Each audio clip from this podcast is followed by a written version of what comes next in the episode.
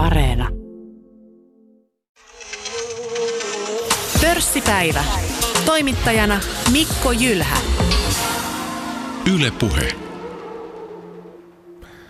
Tänään aiheena vuosi pörssiromahduksesta. Palaamme helmi-maaliskuun 2020 tapahtumiin, teemme arviot nykytilanteesta ja pohdimme tulevaa. Haastateltavina ovat päästrategi Valtteri Ahti Danske Bankista ja GNS Economicsin toimitusjohtaja Tuomas Malinen. He olivat pörssipäivän vieraina myös viime maaliskuussa, kun tunnelmat markkinoilla olivat synkimmillään. Monet keskeiset osakeindeksit olivat laskeneet lähes 40 prosenttia.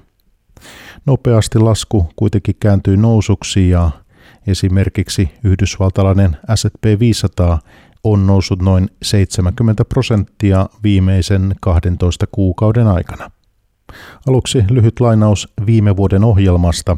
Tuomas Malinen ennakoi 30-luvun laman kaltaista tilannetta ja pankkikriisiä. Valtteri Ahti piti nähtyä kurssilaskua ylireagointina. Et totta kai siis tämä vaikutus tulee olemaan niin kuin huomattava. Tota, se, että onko se niin huomattava, että, että niin kuin pörssikurssia pitäisi laskea 30-40 prosenttia, niin tota, mun mielestä ei. Et, et tota, et sun pitää miettiä sijoittajana sitä, että, että tämä yritys tuottaa mulle tästä ikuisuuteen kassavirtaa, niin onko korona nyt semmoinen asia, että tämä yritys tulee tästä ikuisuuteen tuottaa mulle 40 prosenttia vähemmän, vähemmän kassavirtaa osinkoja vai ei. Ja tota, jos niin kuin minä ja, ja, tai siis me uskotaan, että – korona, tulee niin kuin, korona ei ole mikään maailmanloppu, että yhteiskunta tulee, saa, tulee pääsee taas raiteillensa. Se, että on tietysti niin kuin itse sanoit, että on vaikea sanoa, että meneekö sen 3, 4, 5 kuukautta, vuosi, pahimmassa tapauksessa, en tiedä siis, uskoisin itse, että se on tämmöinen H1-tapahtuma, niin yritykset on kuitenkin niin kuin ikuisia menet konkurssiin, niin musta tämä 40 prosenttia on todella raju olettama. Että mä en usko, että tämä on, tämä on tota noin niin kuin ei varmastikaan ole niin kuin oikeutettu reaktio. Se problematiikka tässä niin kuin kaikissa kriiseissä sijoittajana on se, että, että tämä on musta suhteellisen niin kuin suoraviivasta, että näin on, että se tulosvaikutus ei ole 40 prosenttia. Mutta se, mikä sitten tekee haastavaa, on se, että on, tämä, on markkinan ylireagointi. Että tästä huolimatta niin markkina saattaa vielä pudota niin kuin merkittävästi. Ja totta kai se harmittaa sitten, että jos olisi saanut siitä, tai jos, olisi, jos vielä tippuu 20-30 prosenttia, vaikka, vaikka se olisi niin kuin vielä rajompi hintaliike. Niin. Ja tämä on tosi keskeinen asia sikäli, että mekin ollaan tässä nyt radiossa ja Yle puheessa ja puhumassa ja sehän on tärkeää, ettei mekään niin kuin lietsota mitään, mitään liikaa ja, ja pelkoja liikaa. Mm. Totta kai ne on syytettävä vakavasti, mutta että näet sä Tuomas tässä vaikka teillä on tosi rajoja ennusteita ja työllisyys tai työttömyys niin. tuonne 90-luvun laman tasolle ja muuta. Siis meitä huolettaa tämmöinen 1929-1930 skenaario. Et silloinhan tapahtui tämmöinen hyvin dramaattinen lasku ja, ja tota no niin, kun osakemarkkinakupla puhkesi ja, ja markkinat romahti. Ja sitten oli pieni toipuminen, kunnes se pankkikriisi alkoi. Ja sitten loppujen lopuksi, niin kun pohjalla oltiin 32 taisi olla heinäkuussa, niin oltiin tultu, Dow Jones oli laskenut 89 prosenttia. Et siis sitä nyt ei me sanota, että se laskee 90 prosenttia, mutta niin kuin finanssikriisin lukuihin, millä laskettiin 50 prosenttia, voi helposti päästä. Ja tässä on niin monta niin kuin pientä liikkuvaa osaa, mutta kyllä meitä huolettaa se, että se, se isku niin kuin reaalitalouteen tulee olemaan niin vakava ja kertaantuu niin pitkään ja se tulee näkyy yritysten tuloksissa kaikessa. Et, et siinä mielessä mä en näkisi, että tää on nyt, tässä on nyt ostopaikkoja ihan heti. Et mä sanoisin, että sieltä on rallies nyt vaan ihan, re, ihan rehellisesti. Päästrategi Valtteri Ahti Tervetuloa pörssipäivään näin etäyhteyden välityksellä. Kiitos Mikko. Kuuntelijalle huomata vielä tässä välissä, että haastattelu on tehty viikon 11 alussa. Palataan tässä lyhyesti vuoden takaisin tapahtumiin. Me tapasimme, silloin oli Tuomas mukana, niin 18. päivä maaliskuuta 2020. Se oli myös päivä, jolloin Helsingin pörssi pohjasi. Olit sitä mieltä, että kurssilasku oli ylilyönti Toisaalta se voi hyvin myös jatkua. Puhuit ajallisesta hajauttamisesta, ei hätiköityjä liikkeitä tai myyntejä. Korostit, että kannattaa pysyä omassa sijoitussuunnitelmassa. Palataan tuohon helmimaaliskuuhun vuosi sitten, niin mitä ajattelet noista tapahtumista ja sitten tilanteesta nyt? No, niin kuin viisaita neuvoja, että silloin ei, ei kyllä – tosiaan kannattanut hätiköidä, vaikka tilanne oli kyllä aika stressaava. Että sähän Mikko laitat mulle siitä lyhyen klipin ja ainakin mä kuulin ihan omasta äänestäkin, että olihan ne aika tota, hurjia päiviä, että päivästä toiseen tuli tämmöisiä niin kuin todella rajuja laskuja.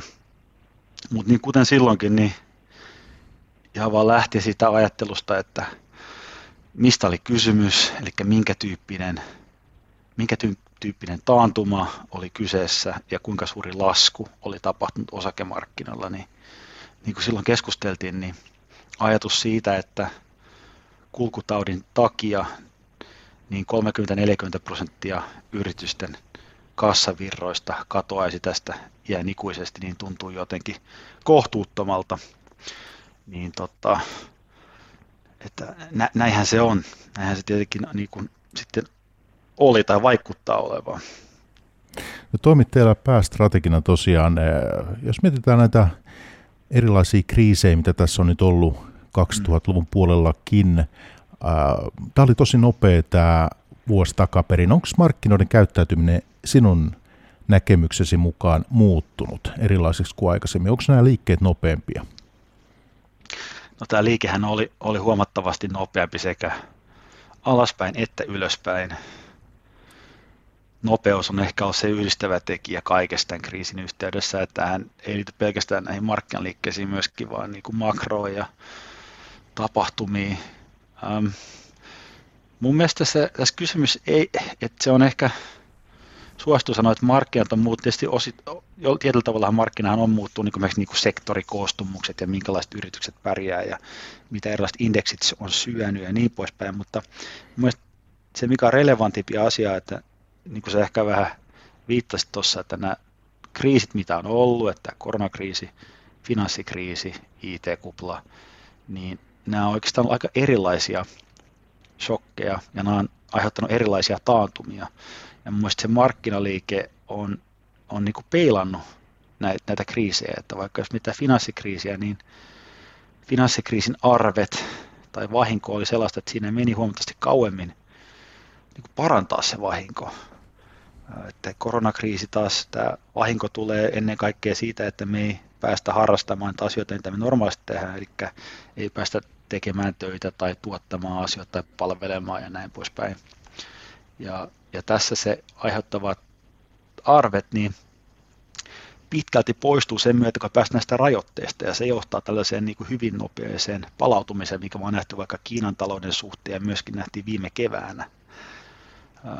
Sitten semmoinen asia, mitä mä oon miettinyt, että, että periaatteessa kyllä mikä tahansa taantuma, vaikka se olisi niin kuin vähäpäätöisempi kuin toinen, tai ei vähäpäätöisempi, mutta ei niin, niin vakava, niin tietysti sikäli kun se kestää kauemmin, niin sehän tietenkin aiheuttaa ihan aitoa vahinkoa myöskin, mutta, mutta tällä palatakseni tähän, että mun mielestä markkinat ei ole niinkään muuttunut, vaan nämä kriisit on ollut erilaisia ja markkinat on peilannut näitä, näiden kriisien erilaisuuksia. Kun mietitään kulunutta 12 kuukautta taloudessa ja osakemarkkinoilla, niin mikä mielestäsi on ollut suurin yllätys? Mitä itse olet oppinut tässä kriisiaikana? No, yksi asia, mistä mä ehkä, ehkä eniten yllättynyt tai jälkeenpäin on se, että kuinka mukautus, mukautumiskykyinen meidän yhteiskunta on, että jos joku olisi sanonut mulle, että kuinka nopeasti ja jouhevasti me kyetään mukautumaan tämmöisiin olosuhteisiin, missä me kaikki, niin kuin tällä hetkellä sinä ja minä, me ei olla studiossa, vaan tällä etänä tehdään tämä haastattelu, että kuinka kivuttomasti lopulta yhteiskunta on kyennyt mukautumaan tämmöiseen digitaaliseen etämaailmaan. Mielestäni se on ollut, että joustavuus on ehkä se piirre, mikä tässä on musta niin yllättänyt. Otetaan sitten nämä elvytystoimet. Tässä yksi tuoreimmista on siis tota, tämä, että Yhdysvalloissa päästiin sopuun 1900 miljardin dollari koronaelvytyspaketista. Miten ennakoit, että esimerkiksi tämä näkyy osakemarkkinoilla?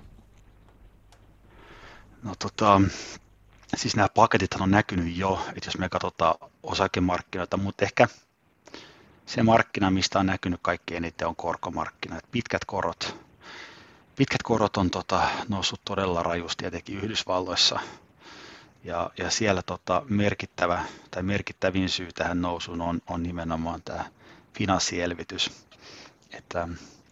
Tämä viimeisin paketti, tämä 1900, niin se on semmoinen 9 prosenttia Yhdysvaltain BKTstä, eikä kolme kertaa tämä Maastricht-sopimus, mitä me ei saada rikkoa Euroopassa tai, tai näin se alun ajateltiin. Niin, mutta joka tapauksessa tämä 9 prosenttia, niin jos siihen yhdistetään nämä aikaisemmat paketit, niin me päästään semmoiseen summaan kuin 25 prosenttia. Eli tämä finanssielvytys on et, et, en tiedä onko tällaista niin kuin, näht, ei varmastikaan nähty tämmöistä toisen maailmansodan jälkeen, että on sekä Yhdysvaltain omassa historiassa, mutta myöskin verrattuna muihin maihin ihan omassa luokassaan. Ja osittain se kumppua sitä, että Biden oli itse asiassa rakentamassa myöskin tätä edeltävää pakettia silloin finanssikriisin jälkeen. Ja silloin kävi, no jälkivisana voi sanoa, että se oli riittämätön, vaikka se silloin tuntui myöskin valtavalta, niin nyt korjataan korjataan se virhe ja sitten varmistetaan, että ei ainakaan jää, jää niin finanssielvytys rintamalla vajaaksi. Et nyt meillä yhdistyy keskuspankki ja finanssielvytys niin kuin ennennäkemättömällä tavalla. Ja tämä on asia, joka niin kuin näkyy primääristi, no se näkyy koko omaisuusluokan universumin läpi, mutta ennen kaikkea pitkissä koroissa, jotka on noussut todella rajusti. Ja se näkyy osakemarkkinoilla ei pelkästään nousuna, vaan myöskin tämmöisenä rumasana rotaationa arvoosakkeisiin kasvuosakkeissa, koska arvoosakkeet niin hyötyy sellaista ympäristöstä, missä niin korot on korkeammalla ja on inflaatiota ja talouskasvua. Mä olen ymmärtänyt näin, että julkinen velka on globaalisti historiansa korkeimmalla tasolla koronakriisin myötä. Niin millainen riski tähän nyt liittyy? Miten nämä velkavuoret, joita tässä nyt kerätään, niin miten ne saadaan sulateltua? Ei niitä sulatella. Tota, Ehkä tässä on tämmöinen kysymys, että mikä, on, mikä tekee vuoresta korkeaan, niin se normitus pitää aina miettiä sen vallitsevan korkotason mukaisesti. Että jos me, että kun me tultiin koronakriisiin, niin oli Australia ja Yhdysvallat oli tämän nollakorkorajan yläpuolella ja nyt sitten he liittyy tähän seuraan. Tosin niin kuin äsken puhuttiin, niin Yhdysvallat on kovaa vauhtia kyllä pääsemässä karkuun nollakoroista, mutta tämä, tämä velan määrä on huomattavasti helpompi hoitaa, koska korkotaso on, on matala ja markkinahinnoittelu on sellainen, että se tulee pysymään, pysymään hyvin matalana. Että, en muista oikein, onko Saksan 10 vuoden korko 10 vuoden päästä markkinahinta niin on lähellä nolla, eli 10 vuoden päästä odotetaan 10 vuoden koro olevan keskimäärin vähän yli nolla prosenttia. Et tota, et se tekee siitä, että eihän niin kuin, velalla ei periaatteessa ole negatiivista vaikutusta, jos sen pystyy, pystyy tota noin, velan hoitamaan suhteellisen helposti. Ja sitten semmoinen asia, että tämä velkakeskustelu, niin tämähän itse asiassa, tätähän käytiin jo ennen koronaa, koska silloinkin rik, ää, meni rikki erilaiset niin velkaennätykset. Tosi se johtui kyllä muistaakseni ennen kaikkea Kiinan nopeasta velkaantumisesta ja nyt tehdään niin kuin, koko maailma ottanut tämmöisen niin kuin velkaryypyn niin kuin on se sitten, on kyse sitten Yhdysvalloista tai Italiasta ja niin poispäin, mutta tosiaan, että äh, mä en usko, että, että näistä vuorista päästään eroon ja tota, nämä vuodet niin kuin mahdollistetaan pitämällä korkotaso niin kuin selvästi niin kuin alempana tai niin kuin pysyvästi tämmöisellä kroonisen matalalla tasolla. Se, minkä tässä on, muodostaa poikkeuksen, on sitten niin kuin Yhdysvallat, joka pyrkii määrätietoisesti eroon tästä nollakorkorintamasta ja on valmis hyväksymään korkeamman inflaation esimerkiksi. Eli vaikka nämä luvut ovat valtavia ja, ja tällä tavoin, niin sä et ole nyt tästä tilanteesta velkaantumisen suhteen huolissasi? Nyt vastaus on, että en. Että näin sanon, että korkea, korkea velka on, on tavallaan, mun mielestä meidän kannattaa maksaa se hinta. Siis tietenkin riskejä olemassa, että kysymys on oikeastaan sitä yhteiskunnasta, meidän pitää niin valita, että mitä riskejä me ollaan valmiita kantamaan. Ja mun mielestä se, mitä tällä velkarahalla ollaan saavutettu, esimerkiksi Euroopassa on, että me ollaan käytännössä kyetty säilyttämään esimerkiksi matalapalkka- ja palveluilla ihmisten niin kuin elintaso semmoisena hetkenä, kun on niin kuin vaikeaa, niin mun mielestä se, se kontrafaktuaali, missä me ei oltaisi velkaannuttu, vaan oltaisiin annettu sitten niin kuin merkittävä osa väestöstä sitten niin kuin velkaantua itse esimerkiksi tai, tai kärsiä on niin kuin huomattavasti, olisi huomattavasti huonompi monessakin mielessä. Et, tota, näin. Ja toinen asia, mikä minusta on hyvä muistaa, että me ei voida, niin kuin, tai joskus voi, mutta tällä, tällä hetkellä maailma moninapaistuu siltä vaan tosiaan, että meillä on aika erilainen tilanne esimerkiksi Yhdysvalloissa kuin Euroopassa niin kuin monen makromuuttujan suhteen, että, että Euroopassa nämä velkataakat kasvaa ja siellä, täällä se on niin kuin, mun mielestä etenkin huolestuttavampaa niin kuin joissain alueissa. Esimerkiksi niin kuin, jos mietitään vaikka Etelä-Eurooppaa, missä oli, oli ennen koronaa matala talouskasvu, joilla on siis, jotka on siis sektorit, jotka on kärsinyt erityisen paljon koronasta, niin kuin turismia ja näin poispäin, jossa velkataakat nousee rajusti, niin tota, tämmöiselle valtiolle tämä oikeasti on niin kuin aito ongelma, mutta mä sanoisin, että niin kuin Pohjois-Eurooppa, Yhdysvallat ja globaalisti ajateltuna, niin nämä ei ole. Että nämä koskee mun mielestä tiettyjä alueita, ja tietysti eurooppalaisena tämä on, tämä on meille ää, sitten isompi ongelma kuin, kuin muille. Ja yksi ratkaisu tästä tulee varmaan olemaan, että tämä erilaiset niin kuin Euroopan unionin yhteispaketit tulee olemaan sitten se myöskin se ratkaisu jatkossakin, millä varmistetaan niin kuin unionin kestävyys ja tämä, että me joudutaan sitten niin kuin subventoimaan pohjoisesta etelää, mikäli se on sitten myöskin se alue, joka kärsii enemmän seuraavassa kriisissä. Niin, tässä viittaat siis tähän 750 miljardin euron elpymisvälineeseen. Tämä mm. paketti herättänyt runsaasti poliittisia intohimoja. Kysyn sinultakin kommentin tästä. Siis tähän on parhaillaan lainsäädäntökäsittelyssä. Niin mikä merkitys tällä on sinun näkemyksen mukaan niin Euroopan taloudelle? No, siis oikeastaan niin kuin konkreettisesti talouteen niin hyvin, hyvin pieni. Että tässä sekoittuu ehkä kaksi asiaa. Että ensimmäinen on se, että todellisuudessa niin valtaosa, siis, siis joidenkin tiettyjen talouksien kohdalla tämä yhteispaketti on merkittävä. Puhutaan niin kuin pienistä itä-keski-eurooppalaista valtioista, niin suhteessa BKT tämä yhteispaketin merkitys on niin kuin todella suuri, mutta suuremmille valtioille niin kansalliset tuet ovat olleet se, se niin kuin kantava voima. Ja sitten toinen asia on myöskin tämä ajoitus, että me ei, että niin kuin me ei edes niin kuin ehditty lanserata tätä pakettia ajoissa. Niin mun mielestä tämän paketin niin kuin merkitys tulee, kyllä on enemmänkin tämmöinen, jos katsoo vähän eteenpäin, että se mahdollistaa, mahdollistaa paketit tulevaisuudessa, kun kerran ollaan ruvettu kirjoittaa yhteisiä sekkejä, niin sitten se niin kuin ensi kerralla sitten nämä sekin tehtiin myöskin ajoissa. Tällä kertaa ne eivät.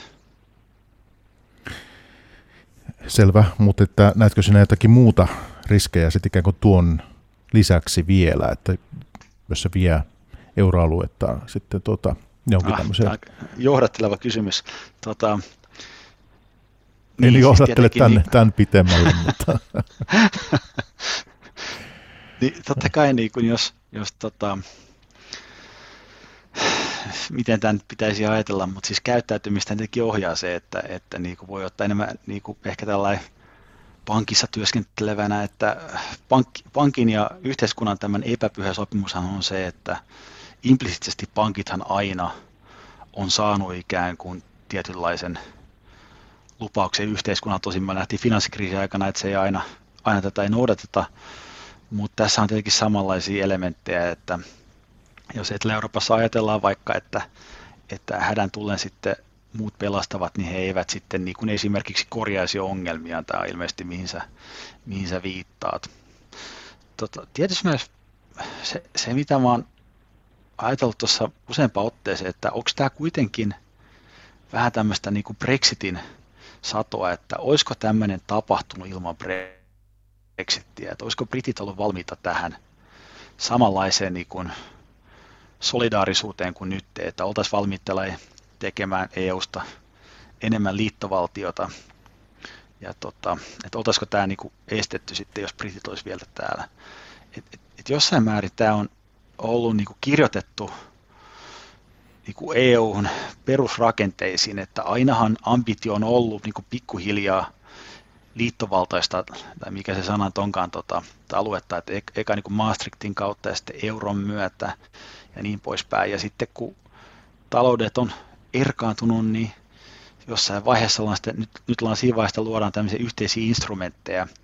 Niin mun mielestä tietyssä mielessä nyt kun Britannia lähtee, niin tämä, tämä sementoi tämän tämän prosessin, että me ollaan menossa kohti liittovaltio, koska se on kuitenkin Ranskan ja Saksan ja ehkä Italia tästä niin kuin määräävien keskusvaltioiden niin kuin intresseissä viedä tämä kehitys kohti sitä. Et, et mä näkisin, että tämä oli tavallaan kirjoitettu jo kauan sitten, jos nyt voi näin jälkiviisastella, mutta mut sanotaanko, että kun aika etenee, niin ja nämä sykäykset tai tapahtuu kyllä sitten usein kriisien yhteydessä, mutta se alla oleva trendi on kyllä tämä, että lähemmäs ja lähemmäs liittovaltiota, että me tällä tavalla luotsataan EUta yhteen. Entä sitten eh, meidän on syytä arvioida myös osakemarkkinoiden tilannetta tässä hmm. Maaliskuussa 2021 eh, vuositon koronapaniikin jälkeen. Eh, minkälaiset osakepainot sinulla näkemyksissä, mielenkiintoisimmat markkina-alueet, kiinnostavimmat toimialat? No, tekisi mieli sanoa, että on taas jälkiviisana ehkä vähän vaikeampi kuin silloin vuosi sitten, kun kaikki oli niin halpaa. Et tota, nyt tähän tilanne ei ole. Mulla on tavallaan palattu siihen lähtö, lähtöaikaan niin kuin ennen koronaa, missä kaikki valittelisivat, että osakkeet on niin kalliita. Tota, se mielessä nyt kaksi erilaista allokaatiota on niin tämmöinen pidemmän aikavälin allokaatio, kun strategi- jos me mitä vaikka instituution näkökulmasta, että sulla on strateginen allokaatio, joka on nämä niin kuin itse ne painot. Mitä tarkoittaa olla ylipainosta? Onko se suhteessa, onko se neutraali paino 30 prosenttia vai 40 prosenttia vai mikä se on? Eikä me viritään nämä itse painot, mikä tulisi olla niin kuin asemointi näin niin pitkälle tulevaisuuteen, minkä suhteen me sitten tehdään tällaisia taktisia liikkeitä, niin, niin mä sanoisin, että tästä vaikka Yhdysvalloissa nyt nähdään ehkä sitten inflaatiota ja korot nousee, niin tämä lopulta nämä pitkän aikavälin trendit on samat kuin ennen koronaa. Ja tässä koronassa onkin mielenkiinnosta tai mielenkiinnotonta on, että nämä talouden syvät rakenteet, niin ne ei mun mielestä muuttunut koronan myötä. Et toki on enemmän digitalisaatiota ja etätyötä, mutta nämä on niin kuin talouskasvun ja inflaation suhteen, ei mun mielestä ole niin merkittäviä asioita, että nämä pitkäaikavälin trendit muuttuisi. Ja siinä maailmassa niin se ensimmäinen asia, mitä mä sijoittajana niin kuin miettisin, on se, että täytyy hyväksyä se asia, että kaikki omaisuusluokat tuottaa vähemmän kuin ennen. Eikä, äh, siis kun on suhteellisen matala talouskasvu, esimerkiksi Euroopassa potentiaali kasvu on noin 1,3 prosenttia EKP mielestä, Jenkeissä on 1,85, eikä siis nämä, ja nämä, on siis matalempia kuin koskaan aikaisemmin. Ja tämä mataluus tulee siitä, että väestön kasvu on matalempaa ja tuottavuuskasvu on laskenut treeninomaisesti. Niin se tarkoittaa sitä, että, ne, että kaikkien yritysten kassavirrat, liikevaihdot kasvaa kasvaa myöskin hitaammin, koska pitkällä aikavälillä BKT on yhtä kuin näiden yritysten liikevaihdot. Samaan aikaan osakevaluaatiot on hyvin korkealla, on sitten kyseessä Schiller PE tai, tai eteenpäin katsovaa PE tai PB tai sitten niin kuin suhteessa BKT oikeastaan miltä tahansa mittarilla. Eli siis tämmöinen niin kuin moderoitu hitaanlainen makro yhdistettynä korkeisiin arvostustasoihin tarkoittaa, että, että että esimerkiksi osakkeiden tuotot tulee olemaan matalempia. Että jos lukee jotain sijoitusoppaita, jos otetaan pitkiä, pitkän aikavälin tuottosarjoja, niin ne kannattaa heittää niin kuin roskakoppiin. Että ei tässä kukaan odota enää mitään 10 prosentin niin kuin vuotuisia tuottoja, että me puhutaan paljon matalemmista tuotoista. Sitten se niin kuin seuraava ikävä asia tässä on se, että, että jos osakkeet on kalliita, niin valtion velkakirjat, tämä toinen perinteinen niin kuin instrumentti salkuhoitajalla, niin on sitten niin kuin, no, kalliimpia kuin sitten Hammurabin tai Ramses toisen tai kuinka pitkälle haluaa mennä ennen, ennen Kristusta. Niin tota, eikä, ja sitten muut omaisuusluokat tältä väliltä niin on primääristi, niissä on vastaavanlaisia haasteita. Puhutaan sitten vaikka yritysten velkakirjoista esimerkiksi. Niin sun pitää ensiksi hyväksyä se ajatus, että kaikki omaisuusluokat tuottaa vähemmän kuin ennen, jotta sun salkku tulee vääjäämättä tuottamaan vähemmän kuin se tuotti kymmenen vuotta sitten. Se on musta se ensimmäinen lähtökohta. Tässä maailmassa sit sun pitää valita, että, että jos haluaa sitten vähän enemmän tuottoa, niin sitten sun on pakko laittaa sinne vähän enemmän osakkeita, vaikka ne tuottaa huonommin, ja sitten hakea tämmöisistä vaihtoehtoisista sijoituksista sitten niin kuin väyttää pehmentää sitä osakkeiden tuottamaa volatiliteetti, jos se volatiliteetti häiritsee. Se on niin kuin yksi asia. Se on musta se niin kuin pitkän aikavälin näkkäri. Ja tämä ei ehkä ole se, mitä sä kysyit, mutta tota, Joo, niin. kyllä tuossa oli paljon sitäkin, mutta että teillä olisi jotakin markkina-alueita vielä. Onko se Yhdysvallat kehittyvät markkinat sitten, näette eniten potentiaalia? Ai niin tuolla strategisella perspektiivillä, niin mä sanoisin, että se on sitten niin kuin, että se on tota, mä sanoisin, että se olisi niin kuin kehittyvät markkinat ja sitten se olisi Yhdysvallat. Se Yhdysvaltain, Yhdysvalloissa on sekin miellyttävä ominaisuus, että, että tämä pitkän aikavälin vähän hitaamman kasvun ja matalan korkotason ja matalan inflaation maailmassa, me otan vähän irti tästä lyhyellä aikavälillä, niin se on tota, kasvuosakkeelle hyvä asia. Et tulevaisuus on niin kasvuosakkeiden. Ja Yhdysvalloissa on niitä roppakaupalla. Siis mennään taktiseen allokaatioon, joka on tämä, niin kuin, mistä me varmaan niin kuin, tämä strateginen, me voitaisiin käyttää sama keskustelu tästä nyt vuodesta toiseen seuraavat monta vuotta. Mutta taktisesti niin pitää oikeastaan ajatella eri tavalla, että, että käytännössä mitä on tapahtunut nyt elokuusta lähtien tai maaliskuussa, mitä se haluaa ajoittaa, on, että meillä alkoi uusi taloussuhdanne, niin se mun mielestä pitää miettiä. Meillä päättyi yli 10 vuotta vanha suhdanne, se ei päättynyt palkkainflaatio ja keskuspankkien koronnosto niin kuin ajateltiin, vaan se tuli aidosti tällä eksogeenisesti kulkutaudin myötä, mutta joka tapauksessa tämä makrokello käynnistettiin uudelleen. Ja tässä alkuvaiheessa, mistä me ollaan kohta pääsemässä irti, niin siinä perinteisesti arvoosakkeet pärjää hyvin, arvoosakkeet ja sykliset. Ja tämä on nyt se vaihe. Ja mä musta niin kuin siitä viimeisiä, viimeisiä irti ennen kuin tämä suhdannekello ikään kuin tasottuu vähän. Että et mä oon siinä vaiheessa. Ja tämä on semmoinen niin kuin vaihe, että tässä tapahtuu sitä, että tosiaan että osakkeet nousee kovasti, yritysten velkakirjat nousee ja sitten tota, korkokäyrän pitkä pää nousee, mutta se lyhyt pää jää paikoilleen, koska korkokäyrähän käyttäytyy sillä tavalla, että lyhyt pää on tota, sitä, mitä keskuspankki halusi olla, vaikka siis me puhutaan niin kuin, esimerkiksi Euriborikoroista nollasta, nollasta kuukaudesta kahteen vuoteen, pysyy ankkuroituna – mutta sitten kun me päästään tuonne pitkään päähän kymppivuotisen, sitten se rupeaa syömään kaikenlaisia asioita, niin kuin inflaatiota ja talouskasvua, riskipreemiota. Se on se, mikä nyt nousee. Eli niin me nähdään taas korkokäärän jyrkistymistä. Ja mistä me puhuttiin aikaisemmin, että Yhdysvalloissa menee niin kovaa.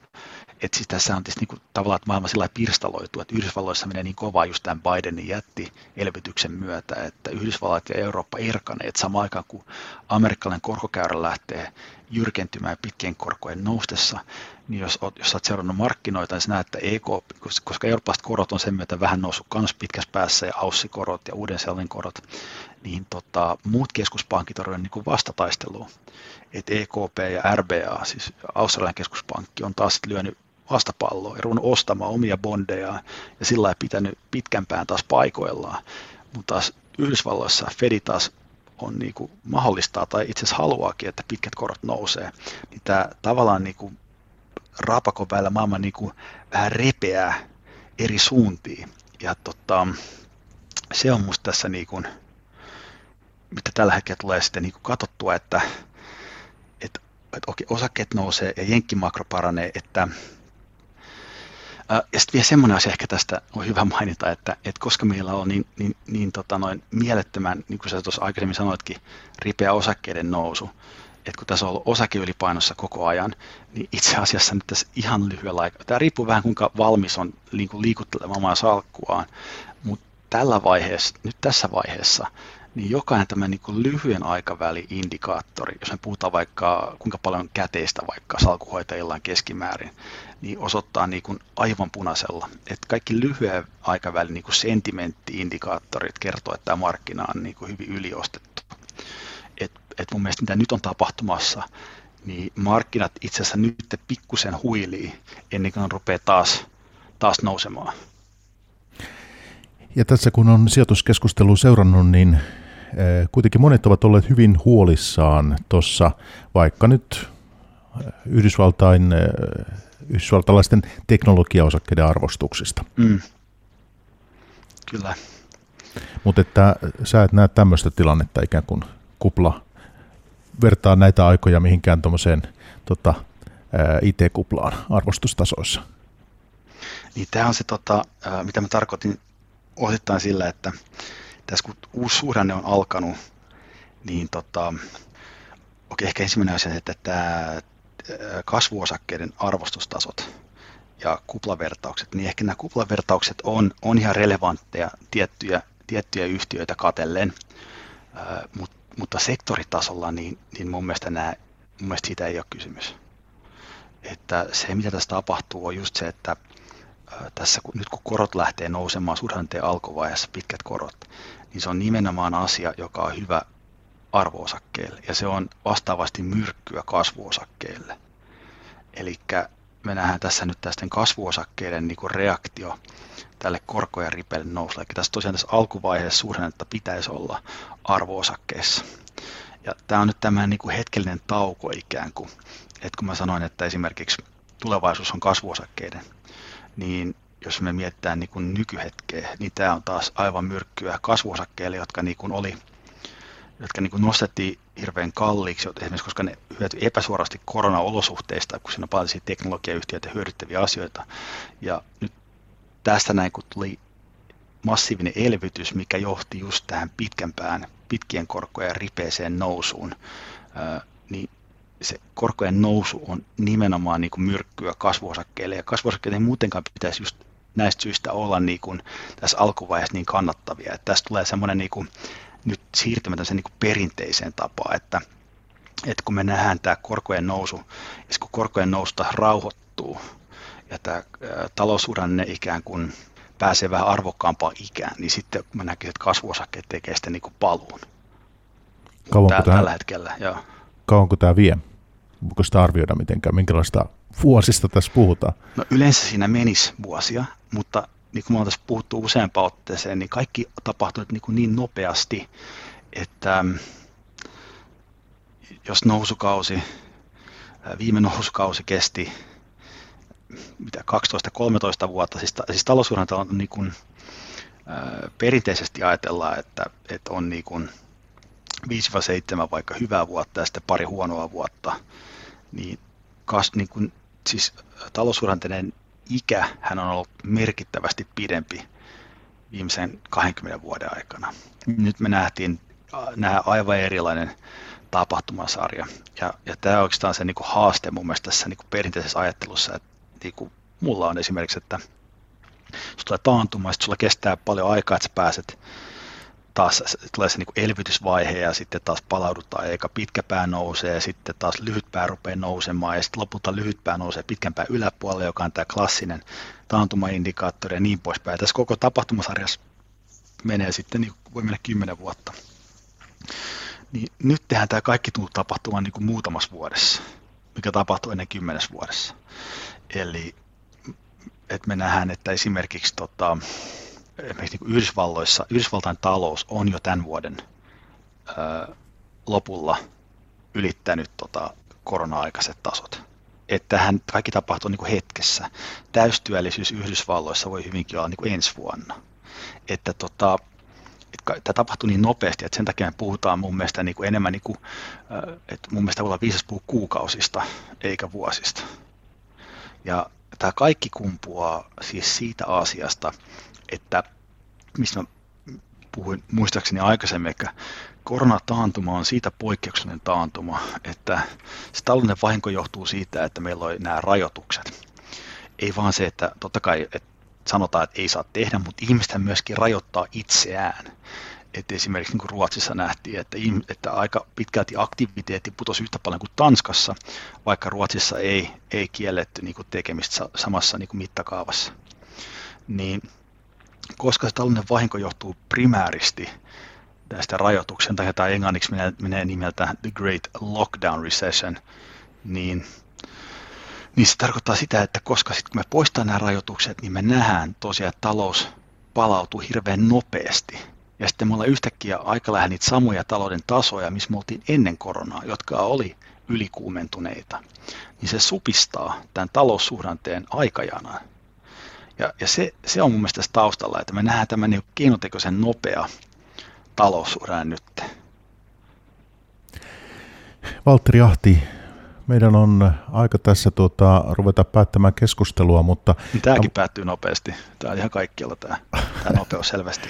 tässä on tuota, puolisen tuntia olla, ollaan juteltu, niin se, että pian niin mitäs muutamia semmoisia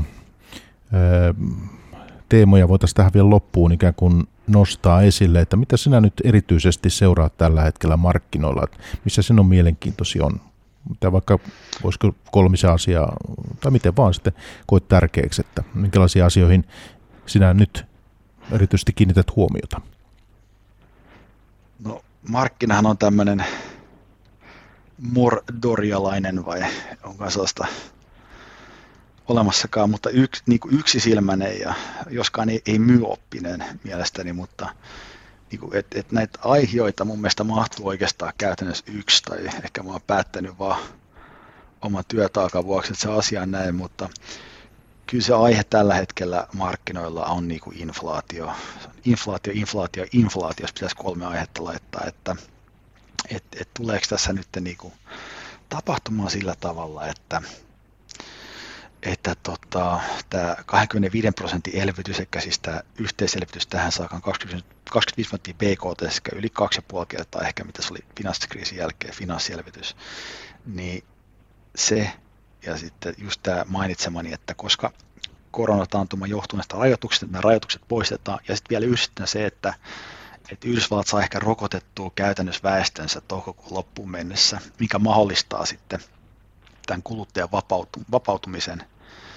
Ja on arvioita, että Yhdysvalloissa olisi jopa niin kuin 3000 miljardia tämmöisiä niin kuin ylimääräisiä säästöjä. Niin tämä kaikki tämmöinen niin koktaili, että tuleeko se johtamaan sitten inflaation ryöppyyn. Sen lisäksi vielä se, koska Fedihän haluaa korkeamman inflaation kuin aikaisemmin, me ajatellaan, että se on suurin piirtein 2,5 prosenttia, niin se, että tuleeko tämä aiheuttaa sen niin hallitsemattoman inflaatiokierteen. Mä, mä en itse usko, että tästä niin hallitsematonta tulee, tai että, ja, mutta tuleeko tästä ongelmia, ja päästäänkö me hetkellisesti kovin inflaatiolukuihin, niin kyllä että tämä on ihan niin kuin relevantti, relevantti riski. Ja se on se oikeastaan, mistä markkinat puhuu tällä hetkellä oikeastaan ainoastaan tästä asiasta että inflaatiosta. Ja sitähän tämä pitkien korkojen nousu Yhdysvalloissakin, se liittyy tähän sama, samaan asiaan. Entä sitten tämmöinen hyperinflaatio-tyyppinen skenaario? Siihen mä en usko kyllä hetkeäkään, että tämä, se mitä mä näkisin riskinä on, että jos maailman osassa, niin kuin, tai Yhdysvalloissa 2 prosentin inflaatiossa, ja nyt te pyritään kahteen ja puoleen, niin nyt me tullaan, että me ammuttaisiin ikään kuin yli sit vaikka kolmeen prosenttiin ja se aiheuttaisi sitten semmoisen niin tapahtumasarja, mistä tulisi luottamuspulaa keskuspankin ja markkinoiden välillä, joka sitten laukaisisi tämmöisen niin kuin markkinakorjauksen. Ja sitten se ehkä edellyttäisi sitten keskuspankilta aika järeitäkin toimia niin kuin palauttaa uskottavuutta ja ankkuroida inflaatiota. Ja, ja nämä toimet sitten aiheuttaisi kustannuksia, jotka niin kuin heijastuisi markkinoilla negatiivisina liikkeenä. Minusta tämä on ehkä se keskeisin, tämä on se niin relevantti riski. Hyperinflaatio, missä puhutaan sitten, en, en tiedä, kymmenistä sadoista tämmöistä prosenteista, niin se mun mielestä on, on niin kuin enemmän skifiä. Et tota, en mä semmoista niin kuin näe. Hyvä hei, nyt mun aika kiittää Valtteri Ahti Danskesta – päästrategi, niin kiva, että... Kiitos jut- Mikko Jylhä, toimittaja sai, Ylestä. Niin, kiitti, että sai jututtaa sinua näin etäyhteyden kautta. Joo, kiitos, kiitos. Ylepuhe pörssipäivä.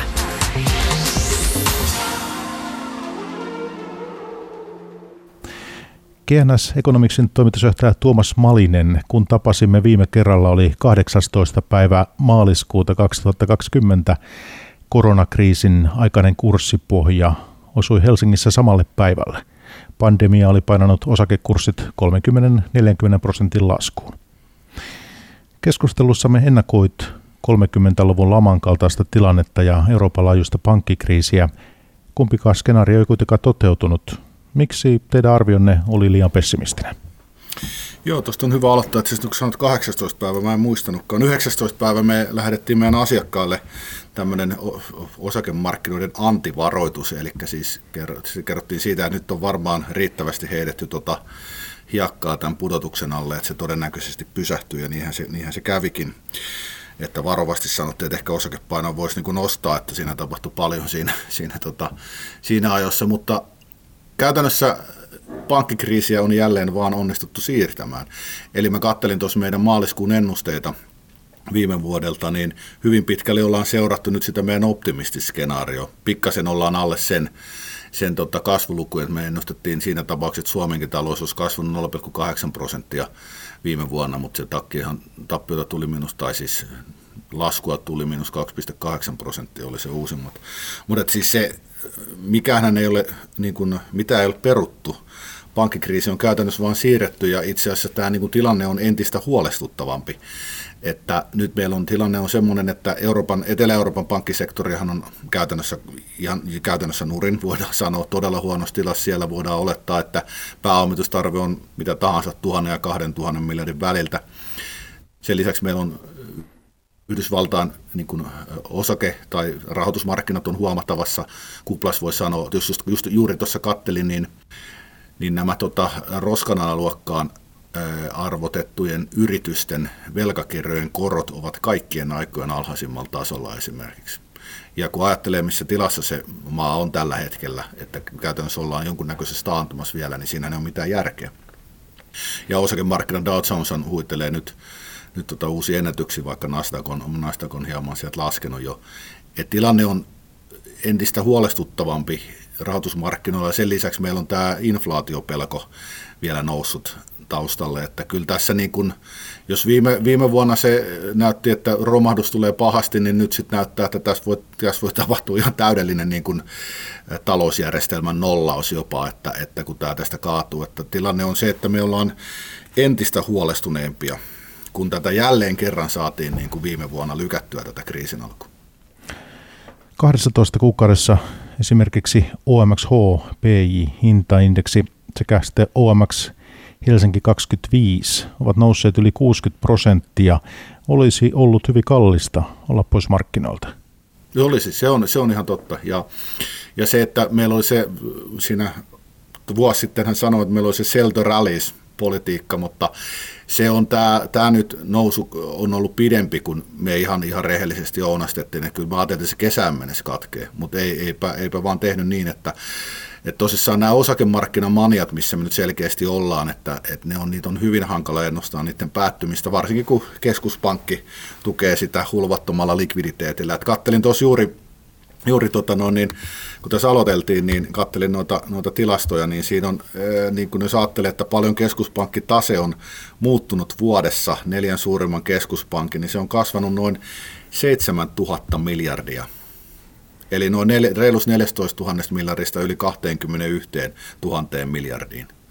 Eli siis tämä on ollut, millä tämä niin kuin kurssipudotus estettiin, oli valtavalla ennennäkemättömällä elvytyksellä, sekä rahapoliittisella että finanssipoliittisella. Tämä on ollut aivan hullua, voisi sanoa, tämä, tämä elvytys, mitä on tehty. Että, että siinä ehkä kattelin just tuossa, että jo tämän optimistisen skenaarion todennäköisyys oli vain 20, että siinä oltiin kyllä ihan selkeästi pielessä, että olisi laittaa siihen vähän korkeampi todennäköisyys, mutta eipä ihan uskottu siihen välttämättä vielä, että nämä lähtee, että tämä niin kuin, niin kuin, keskuspankkien ja, ja tota, poliittisten johtajien halu pysäyttää tämä niin kuin tavallaan talouden kriisiytymiskehitys on ihan tällä tasolla. Nyt alkaa olla kyllä ihan kaikki tehty, mitä on mahdollista.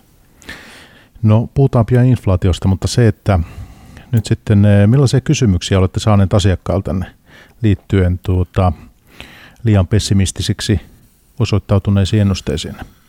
No ei siinä oikein ole, kun tässä on nyt vähän semmoinen niin kuin kulma, että kun me, me tehdään skenaarioennusteita ja, ja tota, että meidän asiakkaat nimenomaan haluaa sen niin kuin kriisiskenaarion nähdä, missä ne, missä ne riskit on. Ja niin kuin sanoin, niin 19. päivä kolmatta tosissaan niin kuin lähdettiin tämmöinen antivaroitus, jossa todettiin, että nyt tämä pudotus on todennäköisesti loppunut tähän.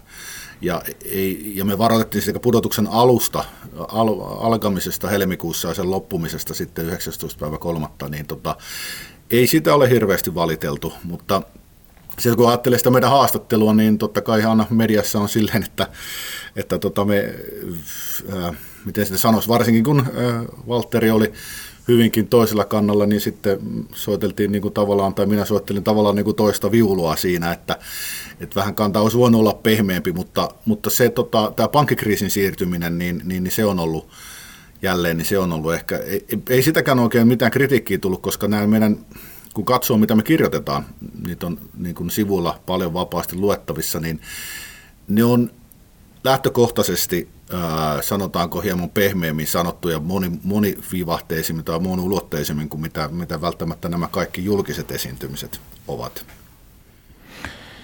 No julkinen velka on globaalisti historiansa korkeimmalla tasolla koronakriisin myötä. Millainen riski se on sinusta? Ilmeisen suuri, ajattelisin näin. Miten velkavuoret saadaan sulatettua? Siis tota, joo, siis on todella iso tämä riski kyllä, että tota, et, et siis, kun maailmassa on ollut niin kuin muutama isompi velka, velkakriisien jakso, jolloin siis voidaan sanoa, että noin niin kuin yli puolet maailman valtiosta on ollut jonkunnäköisen velka- tai siis maksu, maksukyvyttömyyden tai velkajärjestelyn piirissä. Niitä on siis 1800 Napoleonin sotin jälkeen 1800-luvulla, sitten 1930-luvulla ja 1980-1995 noin. Ja nyt siis velkatasot on todella korkeat ja ainoa millä, ainoa, millä tota, ne pysyy hallittavissa, että valtiot pystyy hoitamaan ne, ne tota, vel, velanhoitomenonsa, eli käytännössä korot, niin on tämä keskuspankkien jatkuva tuki.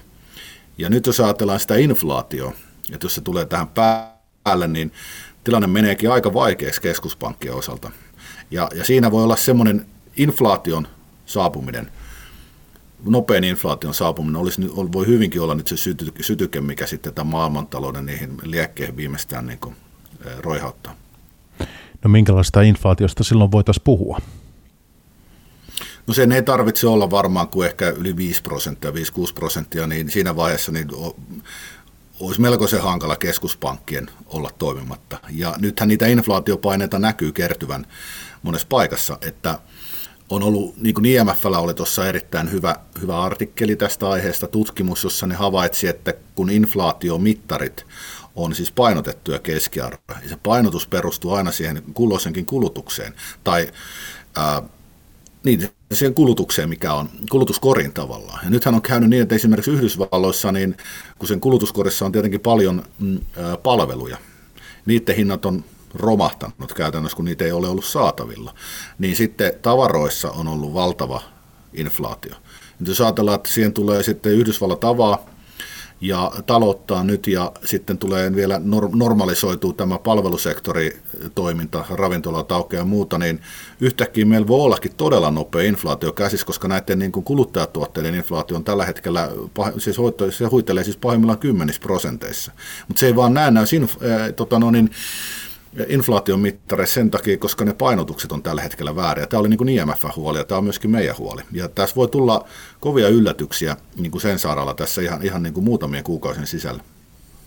Siis tässä on nyt semmoinen tilanne, että meillä on ensimmäistä kertaa pitkiin aikoihin on, on länsimaassa semmoinen tilanne, että hyperinflaatio on mahdollista. Se, se vaatii kahta tekijää. Se on aina historiassa vaatinut kahta tekijää. Ensinnäkin pitää olla käynnissä valtava keskuspankkien niin kuin luototusoperaatio, talouden yleensä valtioiden, mutta luototusoperaatio. Eli keskuspankista pitää virrata voimakkaita suuria määriä keskuspankin luottoa talouteen. Sitten, sitten tuotantomahdollisuudet pitää jostain syystä, tai niiden pitää olla niin kuin rajoittuneita, tai ne, ne on niin kuin rajoittuneita. Nythän meillä on semmoinen melkoisen huolestuttava tilanne, että, että ensinnäkin keskuspankkiluototuksen määrä, vaikka se on mennyt valtiolle, Siis se on käytännössä näitä määrällisen keventämisen ohjelmat, nehän on keskuspankkiluototusta, eli, eli niin kuin, pankit ostaa keskuspankin niin kuin ohjeistuksesta, ne ostaa velkakirjoja markkinoilta ja niin kuin kotitalouksilta käytännössä ja muilta pankeilta ja tota, sijoittajilta. Ja keskuspankki sitten on vaan niin kuin kreditoinut nämä nämä tota, ostot sitten ää, keskuspankkireserveillä. Mutta se on ollut siis tämmöinen luototus. Et siinä on mennyt kuluttajien ja yrittäjien ja niin kuin sijoittajien tileille rahaa, ja sitä on mennyt valtavasti nyt. Eli se puoli on tavallaan niin kuin tehty. Ja nyt sitten nämä koronasulut on aiheuttanut talouteen niin kuin siis tehnyt varsinkin PK-sektorille tehnyt todella pahasti hallaa, ja sitähän nyt mitä on niin kuin Yhdysvalloissa ja muuallakin on tuettu, tuettu tätä yritys, yrit, yritystoimintaa tai yritys, no, yrityssektoria niin valtavilla elvytystoimilla. Ja siellä on niin kuin zombien yrityksiä tällä hetkellä luultavasti niin kuin aivan poikkeuksellisen suuri määrä. Ja ne ei myöskään kestä koronnousuja. Eli siis meillä on, meillä on tilanne, jossa on luotu semmoiset olosuhteet, että se hyperinflaatio voi tulla. Eli meillä on siis valtava keskuspankkielvytys menossa ja meillä on mahdollisuus, meillä alkaa niin kuin laajamittaiset yritysten konkurssit. Ja juuri näissä tilanteissa voi olla, että sitten inflaatio-odotukset karkaa ja meillä tulisi hyvin nopea inflaatio. Se ei näytä vielä todennäköiseltä, mutta se on ensimmäistä kertaa niin kuin hyvin pitkään aikaan länsimaissa mahdollista. Miten nyt sitten sijoittaja tässä kaikessa asemoituu ja osakesijoittaja? Niin tuota, mikä sinun no. näkemyksesi sitten osakemarkkinoista on? No me, se oli helmikuun puoliväli. Muistaakseni me lähetettiin tämmöinen asiakkaalle tämmöinen ilmoitus osakemarkkina skitsofreniasta. Eli siis siinä on, on trendejä, jotka on ta, ta, niin trendejä taustalla, jotka indikoi sitä, että osakemarkkinat voi laskea voimakkaasti tai sitten, että ne voi nousta voimakkaasti. Tämä on tosi niin kuin, kaksi, niin kuin jakomielitautisessa tilassa ollaan. Eli siis kyllä meidän neuvo on ollut ihan niin kuin yleiseen varovaisuuteen. Nyt on sitten halunnut sitten sortata tai, tai tota, ottaa pitkäksi, niin, niin, niin nyt, nyt kaikkeen sisältyy, kaikkeen osakemarkkinatoimintaan sisältyy meidän näkemyksen mukaan tällä hetkellä melkoisen suuri riski, ei yhtään tiedä, mitä seuraavaksi tapahtuu. Ja tämä tilanne voi kestää vielä hetken aikaa. Onko tuon eh, inflaatiokehityksen lisäksi mitä muita erityisesti nostaisit esiin riskejä? No Yhdysvalloissa on semmoinen tilanne menossa, että jälleenmyyntitodistusten eli niin kutsuttu repomarkkina, niin, niin siellähän on ollut menossa korot nollaan jälleen. Ja me nyt sitä tässä juuri analysoidaan sitä, että kuinka vaikeaksi tilanne voi mennä, että, että jos korot menee negatiiviseksi vaikka, vaikka niin sittenhän se on kyllä semmoinen, että yleensä ei lainata sitten rahaa, rahaa täm, niin kuin kenellekään tuommoisella niin millään riskisellä markkinalla. Toki siitä on nyt lähty poikkeuksia tuohon meille niin kuin valtiolainan korot ollut pitkään negatiiviset monessa maassa.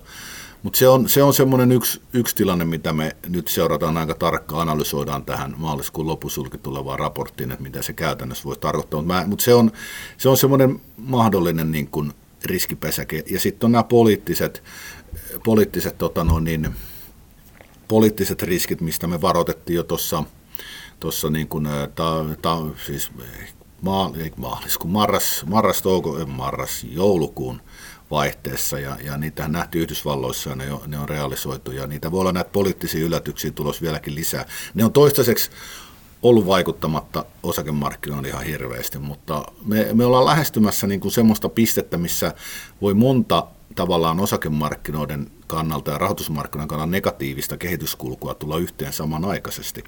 Ja se on semmoinen, joka on hyvä pitää mielessä. Me ei ole siellä vielä, mutta, mutta ne voi ilmentyä tässä, ilmaantua tässä niin kuin sanotaan kesään mennessä.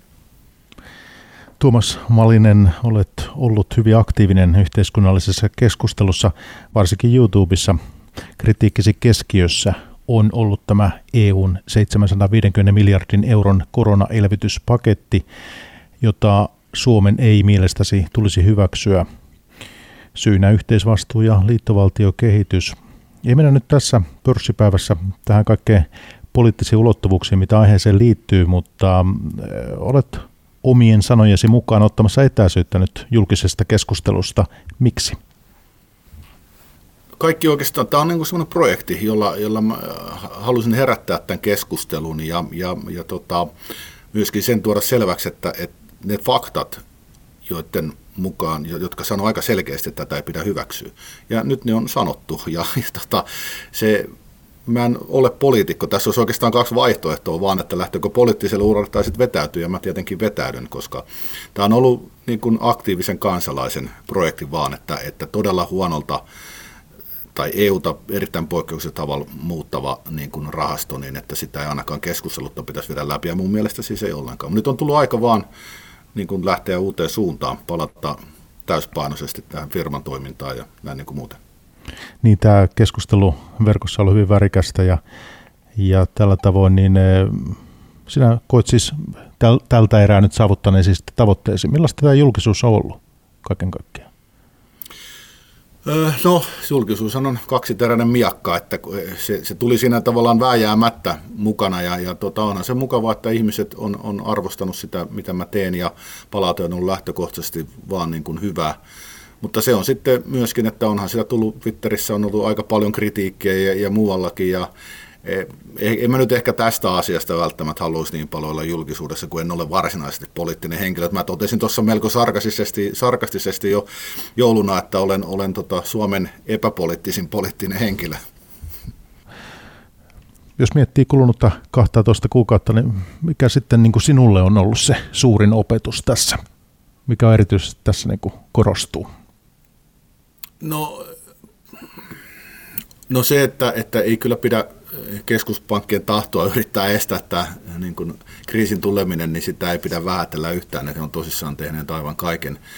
Ja, ja sitten ehkä se, että tota, niin kuin tämä, meidän pitää vähän miettiä tätä poliittisen järjestelmän toimintaa myöskin, myöskin jatkossa. Että tässä tulee aika paljon semmoisia isoja kysymyksiä, mitkä ei millään tavalla kuulu tähän ohjelmaan, mutta, mutta meidän on ekonomistinakin, niin, niin on, niin on noussut, noussut mielen päälle, että, että tässä on ollut, mun mielestä on ollut isojen, tämä on avannut paljon asioita, sekä taloudessa että, että politiikassa meidän, meidän kaikkien niin kuin nähtäväksi. Ja ne pitää nyt tässä tulevina vuosina miettiä aika tarkkaan, että mitä niiden kanssa tehdään. No siellä on Yhdysvalloissa tämä 1900 miljardin dollarin tuota, elvytys, siitä on päästy sopuun, niin tästä epäilemättä voi tulla aikamoinen piristysruiske myös osakemarkkinoille. Kyllä varmasti siellä on se, on se yksi tämmöinen niin kuin Meltapin ihan, ihan hyvinkin iso mahdollisuus siinä. Ja, varmasti mä näin semmoisen tutkimuksen, oliko CNBCllä, että 50 prosenttia kotitalouksista päättää sijoittaa sen rahan. Että kyllä siinä varmaan tulee hyppy jälleen ylöspäin, mutta sitten kyllä voidaan alkaa kysyä, että mitä sen jälkeen, koska eihän nämä talous, taloudet suinkaan ole mitenkään tästä korjaantumassa siinä mielessä, vaan tämä on niin kuin, tämä korona aiheuttama isku, niin se on jäänyt elämään tuonne, tuonne niin talouteen taakse ja tavallaan kertaantuu siellä ja näkyy varsinkin pankkisektorille. Että, ja sitten tämä in, nopeamman inflaation riski myöskin siinä, että kyllä tässä nyt mennään kohti melkoisen vaarallisia aikoja. GNS Economicsin toimitusjohtaja Tuomas Malinen, kiitti, että pääsit osallistumaan meidän pörssipäivään. Kiitos, oli mukava olla täällä jälleen. Ehkä odotetaan vuoden päästä taas uudestaan. Just näin. Pörssipäivä. Toimittajana Mikko Jylhä. Yle Puhe.